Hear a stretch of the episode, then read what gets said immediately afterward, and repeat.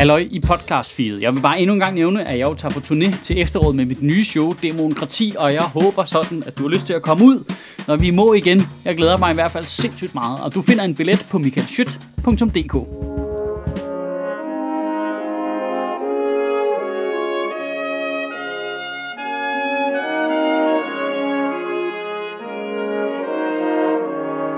Goddag.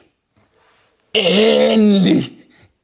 Endelig. Fuck, det holdt hårdt der til sidst, var. Man kunne kraftedeme ikke overskue den fucking orange, narcissistiske, kæmpe botnakke med sin falske folkelighed bare to sekunder mere, mand. Jeg tror fandme, det er vigtigt, at de får skiftet næstformand i Venstre. Ja, ja, ja, ja, ja. Ej, seriøst. Jeg tror godt, vi alle sammen nu øh, står tilbage med en følelse af, at man kan jo ikke i et moderne demokrati have en komplet amatør på så vigtig en position, der fungerer udelukkende på sociale medier. Jeg tror simpelthen, at Stephanie Lose bliver meget bedre. Ah, ah, ah, ah. Jeg, jeg, jeg har også været spadet inden for længe nu. tyvende januar to tusind og enogtyve fik U S A en ny præsident, hvis primære karaktertræk er, at han ikke er Donald Trump. Hold kæft, han er ikke Donald Trump. Jeg kan ikke engang huske, hvad han hedder nu, men jeg kan i hvert fald huske, han er ikke Donald Trump. Han er super, duper meget ikke Donald Trump. Og selvom de i øvrigt nærmest var jævnaldrende, så det er jo nærmest som om, man bare skiftede en kæmpe baby ud med en gammel mand jo. Det, det er jo som om, der er nogen, der ringede efter en voksen. Vi, vi manglede lige at få lov til at se Joe Biden lige tage Donald Trump lige de små hår der ved ørerne, ikke? Og lige trække ham ud af det hvide hus, ikke? Puha, Donald! Puha! Og sparker ham ind i helikopteren, ikke? Og siger, jeg ringer fucking til din mor nu. Joe Biden er så til gengæld også øh, voksen gang, øh, hvad, to-tre stykker? Han, han er vel øh, tre seksogtyve-årige mennesker. Det er jo et mirakel, hvis han overlever i de fire år jo. Så det er heldigt, de har valgt sådan en ung, slagkraftig vicepræsident. Men der er også noget relativt ærgerligt i, hvis man får den første kvindelige præsident i U S A ved, at hun har dannet par med en alt for gammel mand, der dør, og hun så arver det hele. Who run the world? Girls, ja.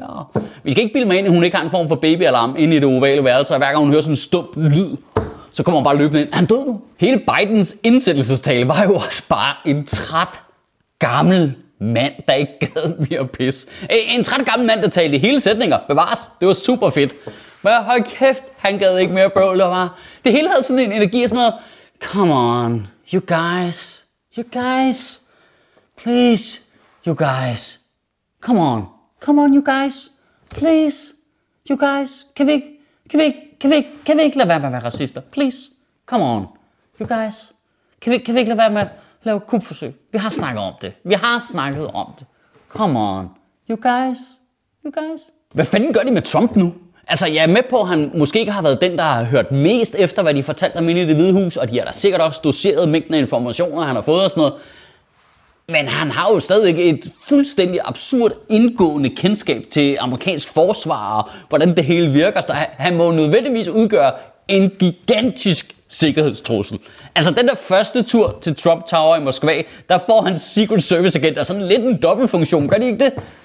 Det er, jo, det er jo ligesom, hvis du har fortalt alle dine hemmeligheder til et seksårigt barn. Det er jo fint nok, når du er derhjemme, hvor de er under opsyn, men lige pludselig, så har de jo en legeaftale et andet sted, hvor du ikke er der. Og så er det bare at sidde derhjemme med krydsede fingre og tænke, jeg håber ikke, hun siger alt det, jeg har sagt om Victorias mor. Og nu var det øh, nogle fjollejokes op i starten, men det er lidt svært at danse udenom, at Støjberg og Trump-perioden stopper præcis samtidig.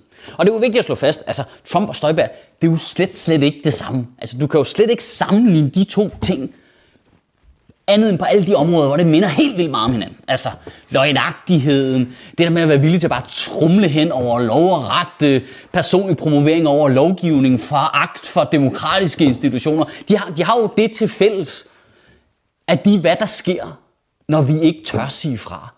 Jeg bliver så træt af Lars Løkke, der er sådan lidt, hvorfor skal vi have en rigsretssag mod Ida Støjberg? Men det skal vi simpelthen, fordi øh, du ikke havde klunker nok til at sige fra, Lars. Det er sgu derfor, du. Ja. Det er simpelthen fordi, da ombudsmanden kritiserede din minister i fucking smadret, så turde du ikke fyre hende, fordi du var en kæmpe stor kujon. Det er derfor. Det er derfor, vi skal have den rigsretssag. Det er derfor, Lars. Det er derfor. Og det er jo præcis det samme med Trump. Ej, hvordan kunne det gå øh, så galt? Men det var da fordi, der ikke var nogen, der sagde fra. Fordi vi på en eller anden syret måde er så forhippet på det der folkelighed, at hvis folk claimer og tale for arbejderklassen, så tør vi ikke sige fra.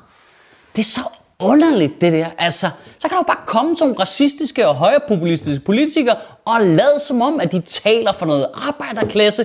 Og så er vi andre, vi er så dumme, at vi på en eller anden måde er så høje på os selv og vores principper. Vi, Nå ja, det har de nok ret i, så må vi også hellere lige passe på, hvad vi siger til dem, for vi kunne komme til at træde på nogen. Hold nu kæft, mand. Hold nu fucking kæft. Det, det er som om, vi vælger at tro mere på de der psykopatiske højnationale ledere, end vi tror på, hvad folk siger.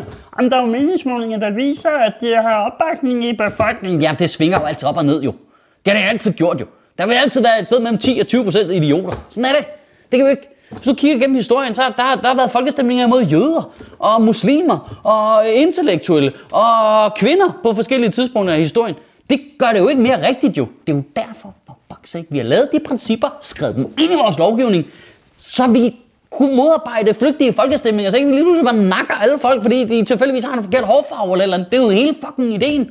Men for det virker, så kræver det jo, at vi bare en gang imellem lige har en, to vivlers ryggrad, du ved, med klunker, M K, hængende ned fra neden, og siger, hey, hvad, hvad, stop, hold lige op, stop, det må man ikke, det skal du lade være med. Ej, men man må ikke sige til folk, at de ikke er stuerene. Hvorfor må man ikke det? Hvis du har rullet dig i lort og tager det med ind i stuen, så skal der være nogen, der siger det til dig. Trumps fire år som præsident har jo bare været den længste familiefest på Vestjylland, hvor en eller andens racistiske onkel bare har spydet konspirationsteorier ud fra morgen til aften. Altså, ej, vi skal ikke sige noget, vi må ikke ødelægge hyggen. Altså, han står og hejler foran børnene ude i fucking haven, man kan argumentere for, at hyggen var røget for længst.